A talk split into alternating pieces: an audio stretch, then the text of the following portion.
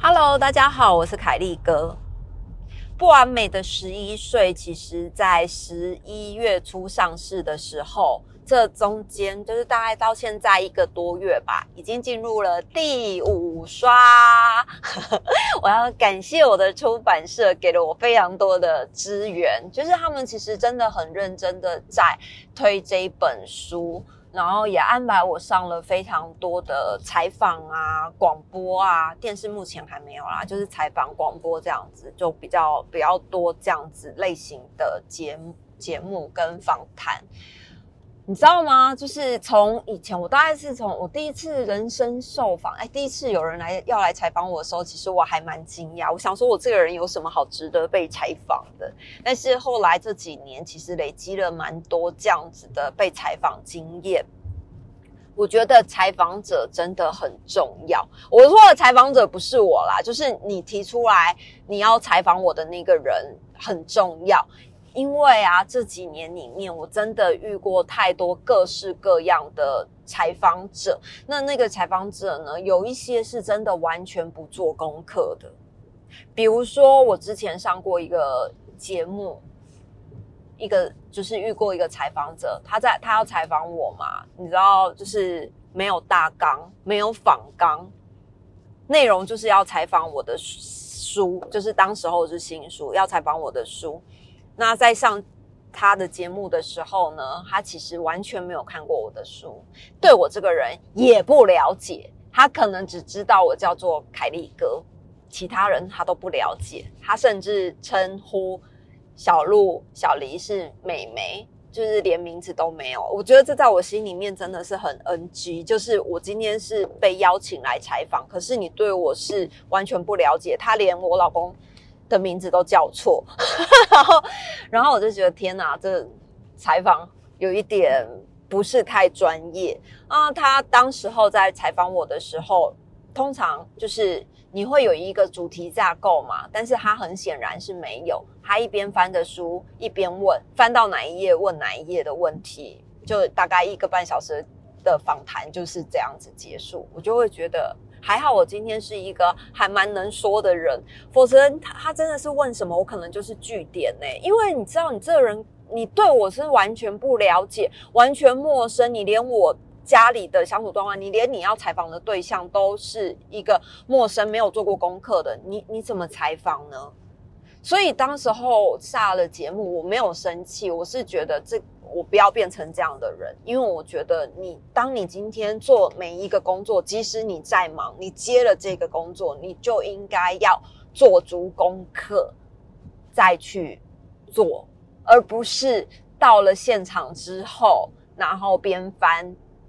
作者的书边访问，看到什么问什么。因为我觉得这样对作者来说是一件非常不礼貌的事情。我我认为啦，我自己可能对自己的设限比较高一点点，但但是就是发生了这件事。哈，那还有一些讲者，不，还有一些采访者呢，是真的很用心。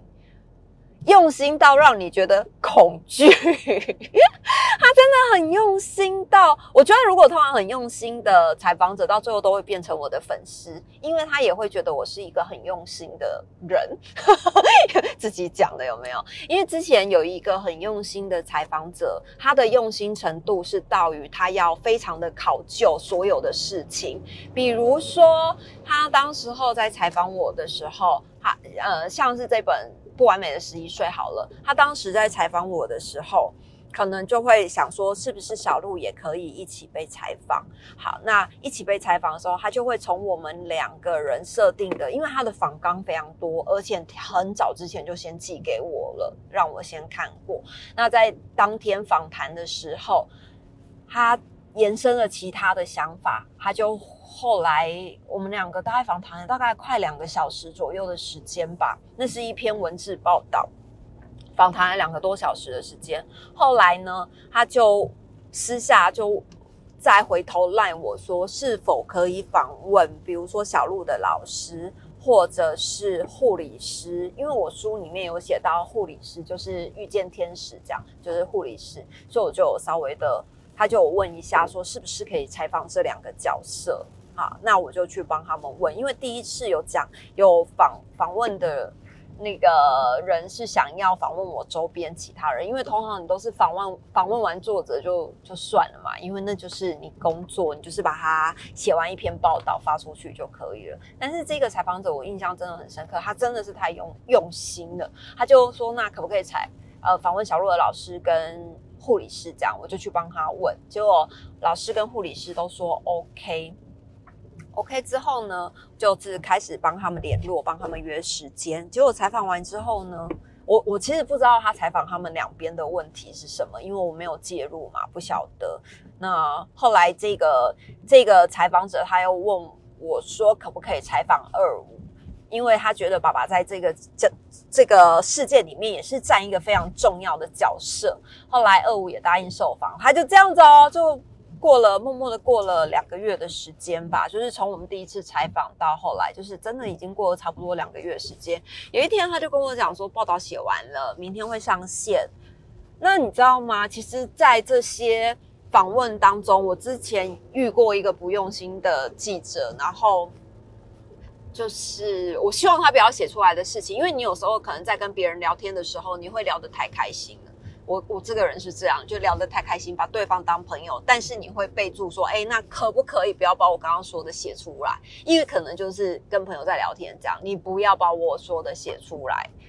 那能能写的就是其他的，结果呢，他那一个报道里面就把我说不能说的东西写出来，还发布了。自此之后，我都会说，那报道可能在发发表之前，是不是让我可以先看过？那尤其是小鹿，关于小鹿的事情，我。就是真的会再更谨慎小心一点点，因为呃，我自己的读者也都很聪明，就是我不喜欢那种太洒狗血的标题，我不喜欢太耸动的内容。可是这是是新闻媒体喜欢的，如果是这样的状况，其实我就不会接受采访。那我接受的采访其实都是比较中肯一点点的，是是比较温暖一点点的媒体。那当初我就跟这位这位就是采访的。朋友说：“那你你明天报道要发出来，你访问了这么多人，我是不是可以先看过这个报道，然后你们再上线，再发布？”他就说：“依照我们公司的规定，是不可以给给那个访谈者先看过的，就是不能先给作者先看过。”我就觉得很奇怪，为什么不？他就说：“因为这样报道会不公正。”但是这件事不就是我就是本人吗？我也不是什么舞弊案或是贪污等等的，就是一个讲我孩子这整个心路历程，就是在治疗的这个过程里面，所以我就跟他反映说，呃，因为我我不会想要改你的稿子，但是因为在访谈的过程里面，有时候聊得太开心了，那我也不知道就是当时候到底讲了什么事情，已经这么久了。但这个报道是关于我孩子的事情，有一些比较隐私的部分，其实我还是希望是可以比较保留的，而不是对外公众公开。因为我对你们就是在聊天、在访访谈的时候，其实就是跟朋友聊天。或许有一些是我不经意说到，但是你觉得是非常好发挥的点，因为每个人听说话的感觉是不一样的嘛，每个人抓的重点也不一样。后来这他。就是这个这个记者，他真的也还蛮好的啦。他后来就去帮我请示他的上级，因为他也能理解，就是我想要保护孩子的心态，他就去请示他的上级。但是他的上级也说，就是呃，为了怕报道不公正，所以没有办法先给作者看过，必须是发布之后再来做修正。那我觉得就是。这部分我也有疏失，因为其实我应该要一开始就跟他说明，我要先看过上线之前的稿子。那如果我先说明的话，可能就不会发生这件事情。那因为就是我也没有先说，然后他也没有没有就是无能为力改变公司的整个制度跟状态。那我们就决定忍痛牺牲这篇报道。我也有跟这位记者朋友说，真的很抱歉，就是你真的是我遇过最认真的一个。呃，记者就是你要采访之前，你做了很多关于我的功课，你甚至想要去采访周边的人的看法。那我觉得，呃，真的很抱歉，就是让你的这一两个月来的心血，就是。付诸 流水，这样子就没有办法上线，没有办法让更多的人看见。可是因为我也希望你可以体谅，我是真的想要保护我的孩子。我不知道这篇报道里面到底写了什么东西，是在我未知的状况之下去发布的。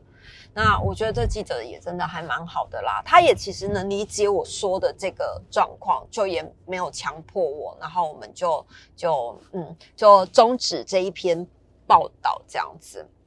好，那也还有那种，就是我觉得他是真的，嗯，中规中矩，就是你你说什么写什么，你懂哦，就是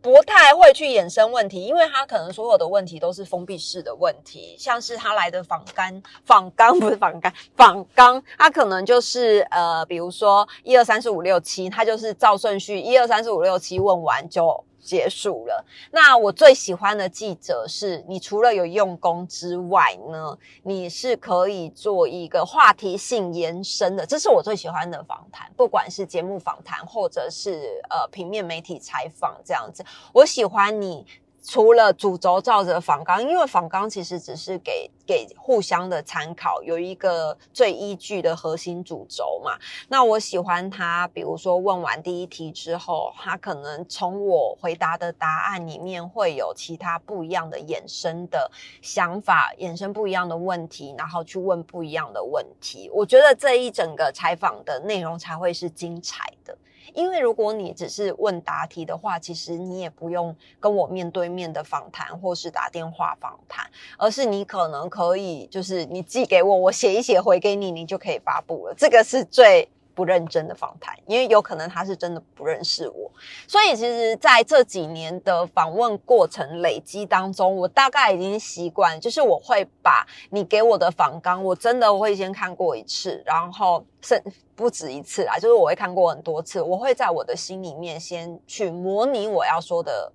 答案，那有可能在。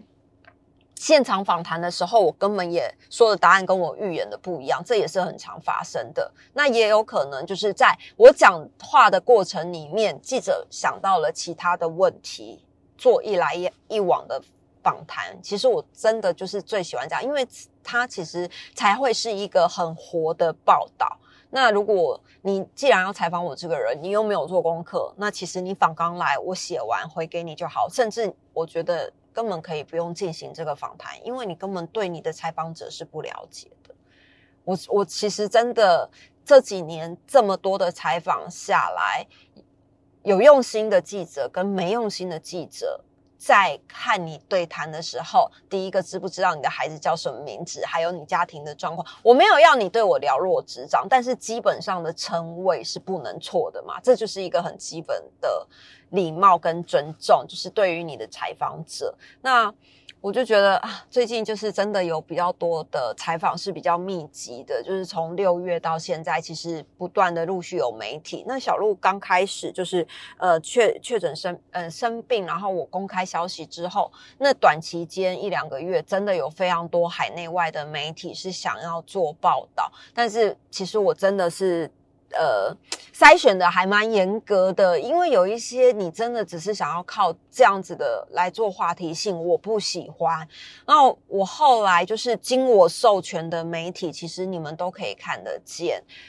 呼吁大家相信台湾的医疗，呼吁大家不要相信配方偏方，不是配方偏方。还有一个就是呼吁大家，如果有能力的话，请你们去捐血，因为不只是手术车祸的人需要大量的输血，在化疗当中的病人其实也是非常需要被捐血。那我也在这整个过程里面才发现，原来血液还不只是输输红血球，它是连血小板都可以分离输的。然后血小板看起来就像一包鸡精这样子，就是你在捐血的时候，你可以单纯捐血小板。所以其实读者，我自己的读者也被我训练的很聪明，他们知道什么东西是经由我授权出去的，不是太洒狗血的内容，不是太太。耸动的标题，它可能是一个很温馨的标题，结尾有我我授权的一些字样，然后或者是呼吁的字样。